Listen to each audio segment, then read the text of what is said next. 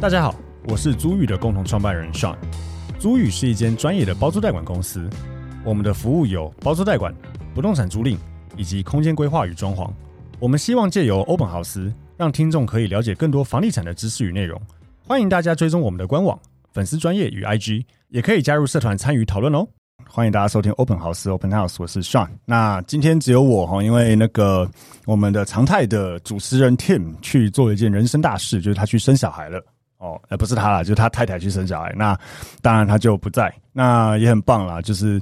他第二个小孩。那我觉得现在生育率那么低哈，那个生两个女儿真的是国家应该颁发给他一个匾额哦，非常的感谢他为国家的付出。那呃，所以今天只有我。那其实今天想要跟大家聊什么，就是说，因为接近年底了，那时间真的过得超快的。我记得呃，好像才刚跨年而已，结果现在又剩不到一个月又要跨年了。那我记得上一次跨年的时候，我在我家，然后我、呃、我有邀请几个朋友来我们家，然后因为呃有在听我们节目人知道我住中和嘛，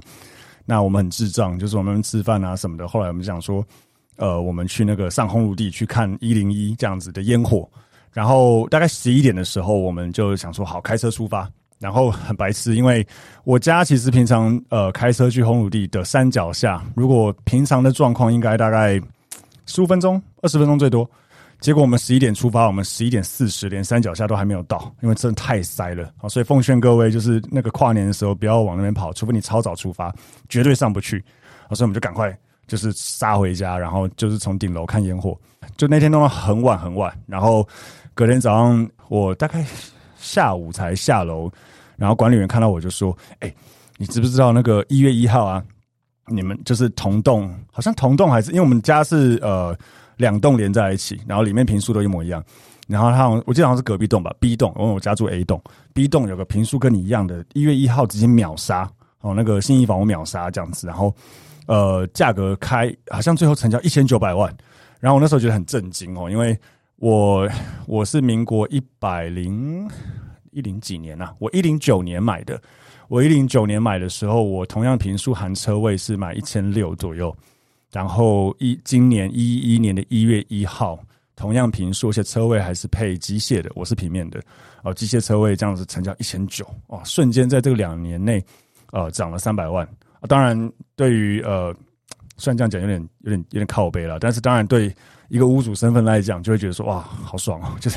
呃，这个短期内还好有早点买这样子，现在就买不起，诸如此类的想法。那就是说，真的这一年来，真的房市涨得很凶啦。就是既然会有呃新北市这种电梯两房车位要接近两千万，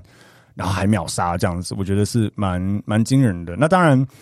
呃，我之前在节目也有分享过，我自己当初买房子的时候，我买那一间的时候，我也是秒杀，就是我秒杀我家，就是我。呃，十点四十五分去看吧，然后好像十一点多，可能十一点半之前就下斡旋说我要买，然后然后当天晚上就签约。那也还好，我有做这件事情，因为其实我对我家很满意，然后再加上价格后来就回不去了这样子。那只是说，到底为什么这一年来会发生这样的事情？就是房子涨那么多，因为毕竟大家本来以为疫情就是会像当当年 SARS 一样，就是哦，就是那个市场很差，啊然后价格会一落千丈，但结果没有。没有就算了，还涨。我觉得时空背景不一样啦，但是最主要，我觉得就是所谓的资金泛滥啦。哦，资金太多，然后再来就是资金取得很容易，就是贷款的条件很低，利率也很低，哦，所以造成了就是这个呃钱这么多，然后大家又开始除了呃钱好取得之外，哦，通膨在发生，导致很多很多人会觉得说这个钱越来越薄，哦，不如拿来买。这个会保值的东西，像房地产啊，尤其是华人社会都会这样想，所以造成这一年来这个房地产的市场就是一直一直往上冲，价格一直听到那个创新高哦。尤其像我住新北市，我就觉得很离谱哦。我当初买一瓶四十八万，然后今年一月一号秒杀五十九万，我觉得真的哇，好厉害哦，这样子。那但是现在又年底了，明年到底这个房地产的市场可能会怎么走？哈？呃，我先讲一下，就是，呃，这我对言论，我自己的言论我可以负责，但是我我没有要 做一个什么样子的预测去说，呃，怎么讲，就是我不不要一定要说我讲的是对的，或是错的，或是怎么样，我这是我个人的观点，跟依照我自己的经验，哦，去给大家一个我呃对于今年或是明年房地产的走势的一种想法，那大家可以当参考。呃，各种网络上啊，或是不管报章杂志也好，呃，网站啊，各种消息跟新闻很多，那也有不管是 Podcast、YouTube 等等的这个房地产的人或是自诩的专家，会有他们的看法。那我觉得大家就是呃都可以多接收资讯，然后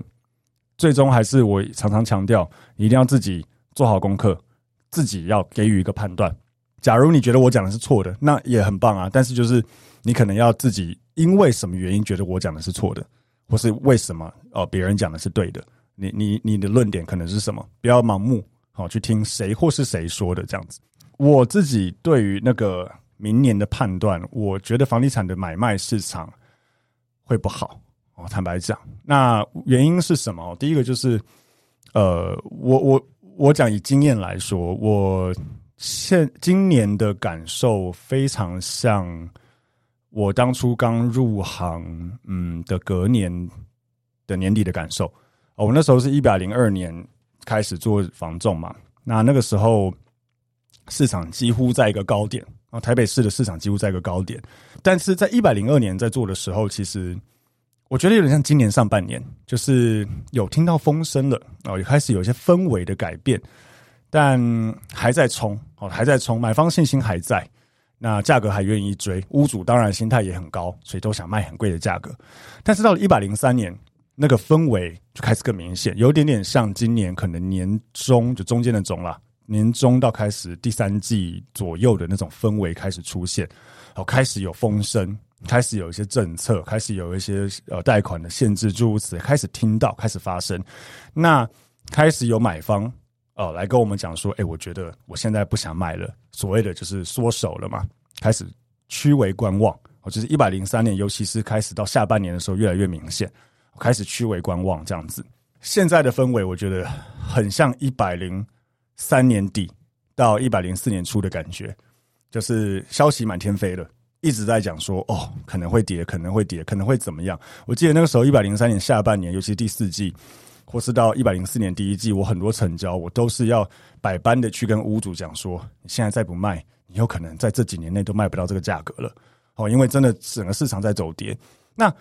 为什么会呃，我会判断说，我觉得明年会不好？其实我觉得就是一，第一个就是刚才那个经验经验谈，因为我经历过。这个感觉，所以我觉得这个现在氛围非常的像。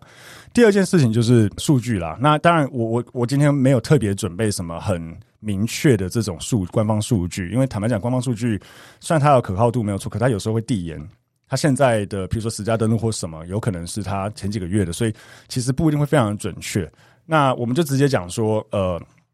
比较明显下半年发生的事情就是成交量的下跌。哦，成交量的下跌，呃，以往。真的都是价格开始要下跌的一个，呃，我觉得关键性指标，它不一定是绝对的，但它的关键性很高。那大家可以去，呃，我们去想一下这件事情，就是说，我们先不要讲一些很高大上的理论或是怎么样，我们只要去想说，原理很简单，当成交量开始没有的时候，代表什么？代表买卖双方开始达不到共识。因为如果达得到共识，就会成交嘛，所以量还是会有在。那达不到共识代表什么？要么就是屋主要的太贵，以及买方出不到，所以价格达不到共识。通常会发生这件事情是怎么样？譬如说，呃，屋主为什么会要的很贵？因为钱在这个时间点的往前，市场很好，屋主的价格心态越垫越高，越垫越高，这是人之常情。大家不要去咒骂屋主啊，王八蛋这样子，什么哦，投资客什么的，不要去想这个，因为。这是人之常情嘛？你有房子，你当然会希望你的房子增值或至少保值。应该不会有屋主跟你说：“我好希望我的房子跌价。”应该很少人会这样想。对，所以呃，当他要卖这个房子的时候，他也不太可能是说：“哇，现在他一平都卖六十万，在这我的我我们家这社区现在一平大都卖六十万，也太贵了吧？我只想卖四十万。”我想应该不会有人有遇到屋主这样子，对不对？所以不会发生这件事情的情况下，当该社区或是该区域行情越垫越高的时候，屋主的价格的这个心态也越垫越高，越垫越高。哦，上个月有人卖这个价格，我想再卖高一点，诶，我卖得到，那下个屋主，诶，他都卖得到了，我想再卖更贵，会一直这样子。那这个时候买方如果在市场氛围是好的，市场氛围是呃乐观的，哦，他会愿意加价。为什么？因为大家其实出价都是往未来出嘛。我如果觉得未来会更贵，我现在可能就愿意稍微定一点，去怕未来我更买不到，对吗？但如果相反过来，如果市场是在走跌，我会觉得我要么现在就买到更便宜，我买到明年会更便宜，我现在就买到那个价格，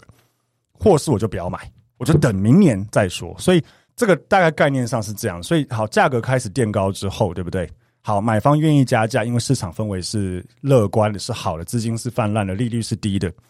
那这个时候开始发生，譬如说利率变高啊，升息，或是资金缩减，呃，就是譬如说贷款变困难。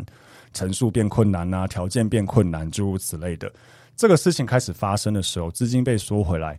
市场氛围开始改变的时候，买方就在想：哦，这个市场转为悲观，我现在不买，哦，我不怕明年买不到，我觉得明年会更便宜，所以我现在就不买，我或者我说现在出价就出往下出，往低价出。可是刚刚有讲到屋主的价格不是被垫得很高吗？所以屋主的价格在那个高高的位置，而买方出的价格却是一直往下。这个时候就会造成成交量开始不见，因为达不到共识。啊，价格没有共识，怎么会成交？成交量一旦开始拉掉之后，买方这是一个滚雪球，成交量开始下跌，那当然市场的氛围跟政策越来越紧缩，那买方就变得更观望。哦，然后屋主还在坚持。所以成交量又越来越下跌，那这个时候就开始发生一件事情，就是有些屋主会开始撑不住了，成本变高嘛，然后搞不好他本来的这个嗯财务状况也不是说真的这么的这么的好，那这个时候他开始急了，急了会怎么样？他会愿意降价卖。好，降价卖开始发生的时候，哦，我降好百分之五，没有人买；我降百分之十，没有人买，然后。我降到百分之十五，哦，终于有买方愿意买了，那这个价格就出现了，成交出现了，可是还是少数。为什么？因为还是很多屋主持续在坚持，然后再加上买方还是持续在观望。你看吧，我就跟你讲，再等就会跌吧，我再继续等。OK，所以这件事情又开始滚雪球，滚雪球，越来越多的屋主撑不住的时候，价那个成交量那么少的时候，价格就会继续开始往下走，往下走，往下走。那好。有人可能就会问说：“OK，是怎样会一直跌跌跌跌到跌不进吗？”嗯，通常我依我判断了，不至于会这样。大部分以经验谈来讲，价格开始回稳是什么时候？